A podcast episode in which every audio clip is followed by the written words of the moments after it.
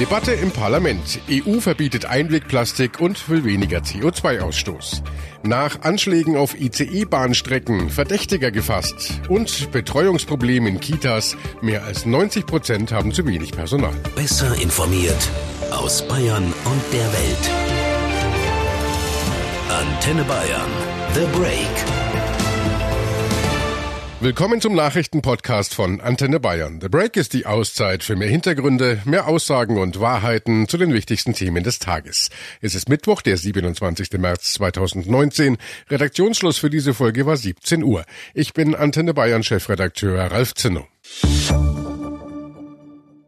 Im Europaparlament wird heute heftig debattiert und abgestimmt. Es geht um ein EU-weites Verbot von Einmalprodukten, also Plastikteller, Strohhalme und Co. Die soll es bald nicht mehr geben. Damit will die EU etwas zum Schutz der Meere beitragen. Außerdem sollen CO2-Grenzwerte für Autos verschärft werden. Antenne Bayern-Reporterin Sarah Gesade berichtet für uns aus Brüssel. Sarah, kommen wir erstmal zu den neuen Grenzwerten für CO2. Diese sehen ja unter anderem vor, dass der Ausstoß bei Neuwagen bis 2030 2030 um 37,5 Prozent sinken soll.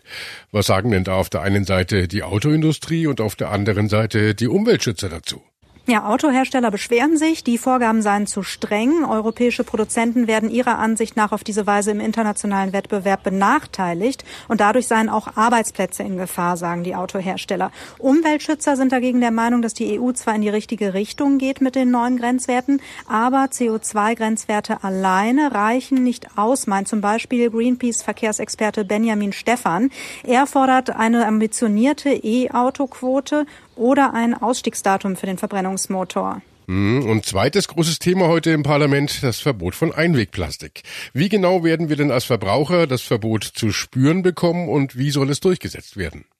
Also wenn wir jetzt durch die Supermarktregale gehen, dann sehen wir eine Reihe von Artikeln, die es den Plänen hier aus Brüssel nach in Zukunft so nicht mehr geben soll. Zum Beispiel geht es um Einwegbesteck aus Plastik. Das benutzen viele beim Picknick im Park oder bei der Grillparty, weil es so praktisch ist. Keine Scherben, kein Abwasch. Aber nur einmal benutzt landen Gabel und Messer dann schon im Müll. Und äh, mit dem Ergebnis einer gigantischen Umweltverschmutzung. Das muss nicht sein, meint die EU-Kommission. Es gäbe bessere Alternativen, wie zum Beispiel kompostierbares Einwegbesteck aus Bambus oder Holz. Und der Plan ist, dass wir in Zukunft Zukunft nur noch solche Varianten in der EU dann kaufen können. Welche positiven Auswirkungen genau erhofft sich die EU dann durch das Verbot? Also hier in Brüssel heißt es, mehr als 80 Prozent des Mülls in den Weltmeeren sei Plastik. Dagegen will die EU vorgehen, auch weil Plastik mittlerweile schon in unseren Körpern sogar nachzuweisen ist. Aus der EU-Kommission heißt es, im nächsten Jahrzehnt könnten durch die Pläne Umweltschäden im Wert von 22 Milliarden Euro vermieden werden. Dadurch würden auch Verbraucher über 6 Milliarden Euro sparen. Also es gibt gute moralische Gründe, aber genauso gute wirtschaftliche Gründe für das Plastikverbot, sagt die EU-Kommission. Zum Schutz der Meere soll dieser Kunststoff in der EU also bald nicht mehr erhältlich sein. Aber wieso landet dieses Plastik eigentlich so oft im Wasser? Wir sprechen mit dem Verfahrenstechniker Michael Braungart. Er befasst sich mit allen Vorgängen, bei denen Stoffe hinsichtlich Zusammensetzung, Art oder Eigenschaften verändert werden, so eben auch Plastik. Herr Baumgart, ich entsorge meine Plastikstrohhalme in der Regel immer ganz artig im gelben Sack. Was passiert denn eigentlich anschließend damit? Das landet überwiegend in der Verbrennung. Und dann wird es letztlich verbrannt und die Verbrennung wird vom grünen Punkt bezahlt, also von uns allen mit vielen, vielen Millionen Euro, weil das ja auf die entsprechenden Verpackungen, auf die Produkte ja draufgeschlagen sind. Mhm, wie kann es aber denn dann sein, dass trotzdem so viel Plastik im Meer ist? Wo sind denn da die Schwachpunkte? Das erste Plastik landet unabsichtlich praktisch im Meer. Über die Hälfte von allem Mikroplastik, also Plastikkleinteile, kommt vom Reifenabrieb. Jetzt halten die Reifen länger als vor 30 Jahren und dann denkt man, das sei gut für die Umwelt. Aber dadurch ist der Abrieb so fein, dass er nicht mehr auf der Straße bleibt, sondern zum einen eingeatmet wird als Feinstaub und zum anderen in die Gewässer geht. Da kann ich sozusagen als Einzelner gar nichts machen. Da müssen die Reifenhersteller endlich Reifen herstellen, wo das Mikroplastik eben für die Umwelt wieder eben tatsächlich geeignet ist und nicht eben Jahrhunderte dann im Meer bleibt. Einige Supermärkte haben ja zum Beispiel schon Plastiktüten komplett verbannt, aber solche Maßnahmen reichen wohl nicht aus. Was man machen müsste im Supermarkt, man müsste hingehen und alle Verpackungen aus einem einzigen Kunststoff machen. Man könnte dafür PET verwenden. Dann könnte man PET äh, mit einem Pfand belegen. Man gibt den Leuten einfach eine Pfandkarte mit 30 Euro davon, dann kann jeder 120 Produkte einkaufen. Und für das PET gibt es durchaus einen Kreislauf, der durchaus funktioniert. Ja, durch das Pfand. Es werden über 95 Prozent der Flaschen tatsächlich wieder erfasst und gehen wieder zurück. Eine weitere Debatte heute im Parlament sorgt für Streit in der EU und die Entscheidung darüber ist erstmal verschoben worden. Die Entscheidung über neue Rechte für Lkw-Fahrer wurde vertagt. Eigentlich sollen die Arbeitszeiten der Brummifahrer neu reguliert und deren Löhne angeglichen werden. Zudem sollen die Fahrer nicht mehr in ihren Kabinen übernachten dürfen.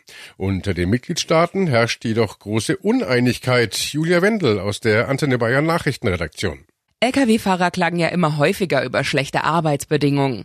Dagegen wollen die EU-Mitgliedstaaten jetzt aber vorgehen und haben ein Maßnahmenpaket vorgelegt. Das sieht vor, dass Lkw-Fahrer während ihrer gesetzlichen Ruhezeiten nicht mehr im Führerhaus übernachten dürfen. Stattdessen sollen die Fuhrunternehmer dazu verpflichtet werden, Unterkünfte für ihre Fahrer zu bezahlen. Damit soll dann auch gegen überfüllte Raststätten und Autobahnparkplätze vorgegangen werden. Das gilt dann aber nur für die wöchentliche Ruhezeit, nicht für die normale Übernachtung nach der Schicht. Unklar ist hier allerdings, ob diese neuen Übernachtungsregelungen zu einem Stellenabbau führen könnten, da für die Speditionsunternehmen zusätzliche Kosten entstehen würden. Zudem gibt's noch das Problem, dass viele Hotels keine Lkw-Stellplätze haben. Und im Weiteren will die EU ja auch gegen die schlechte Bezahlung vieler Lkw-Fahrer vorgehen. Wie soll das denn aussehen? Ja, und hier stellt sich die Frage, wann für Brummifahrer im Auslandseinsatz der Mindestlohn des jeweiligen Landes gelten soll.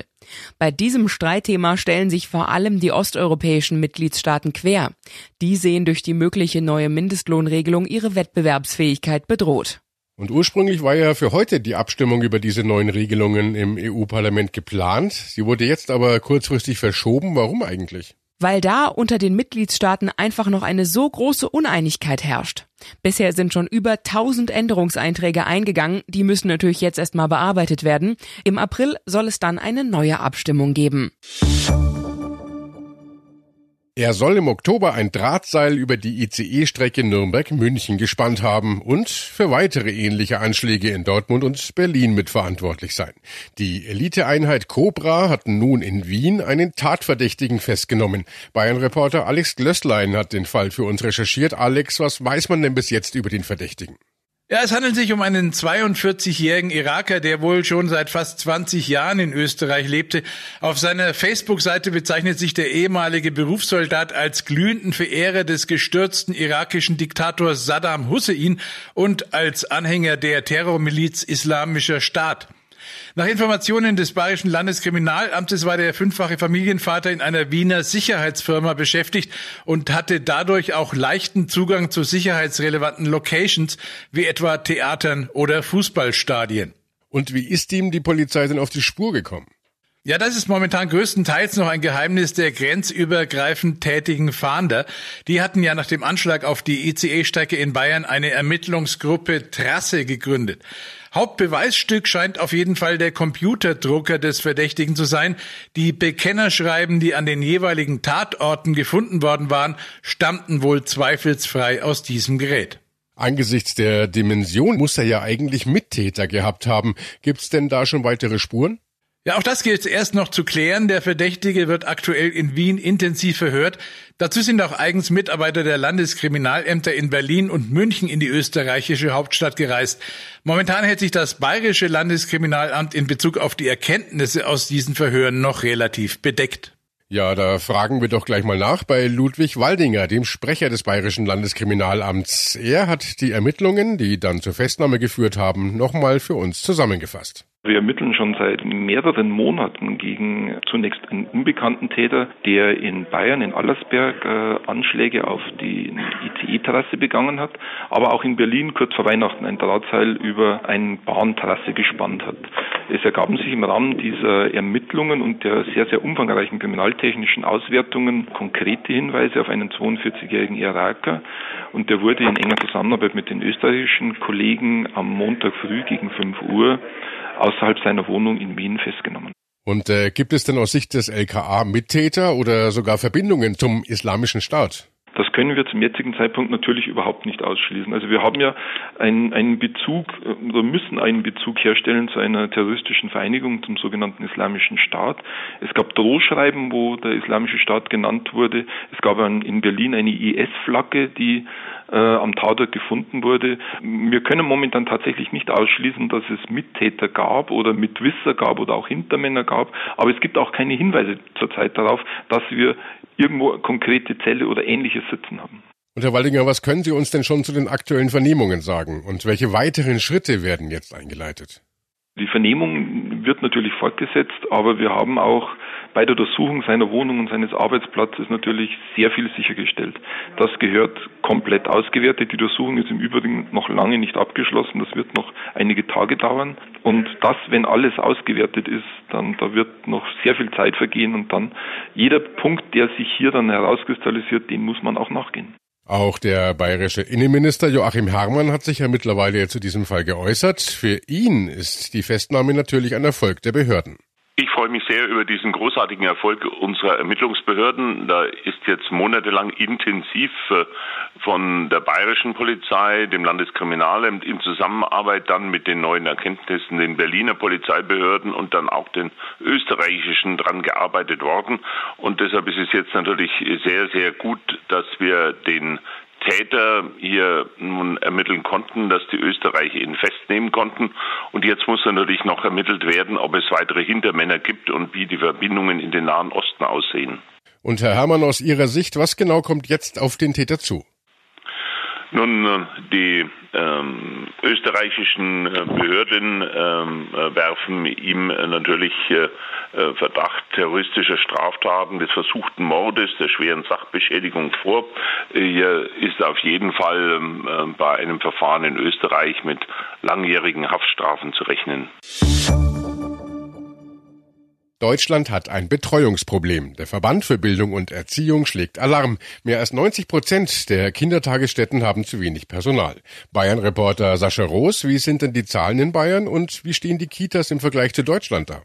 Ja, ähnlich. Gemessen am Bedarf müssten allein in Bayern in diesem Jahr knapp 8000 Vollzeitkräfte mehr angestellt und weitere 344 Millionen Euro jährlich dafür bereitgestellt werden.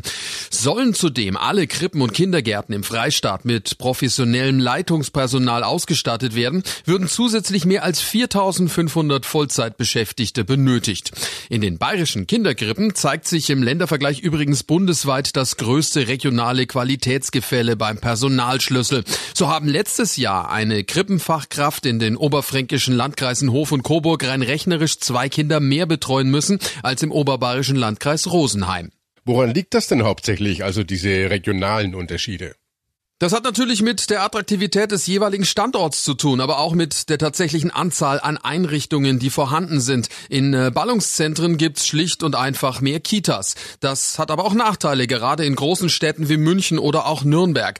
Weil da die Lebenserhaltungskosten so hoch sind, gibt's da wiederum zu wenig Personal. Das Wohnen ist dort äh, einfach zu teuer. Darum ist der Bau von neuen Wohnungen so wichtig. Die Betreiber von Kitas würden sich viel leichter bei der Mitarbeiterwerbung tun, wenn es äh, bezahlbare Wohnungen gäbe. Bei einem durchschnittlichen Bruttomonatseinkommen von 2500 Euro für ausgebildete Erzieherinnen und Erzieher wird's schwierig bis unmöglich.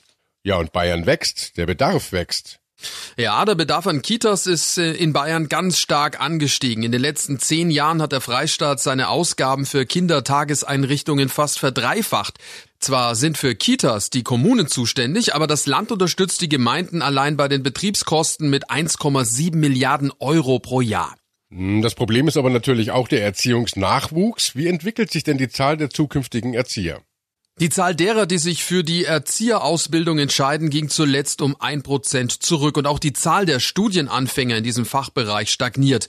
Ein Megaproblem, denn äh, mit den bis 2025 ausgebildeten Nachwuchskräften gelingt es nur, die rund 171.000 altersbedingt ausscheidenden Beschäftigten zu ersetzen.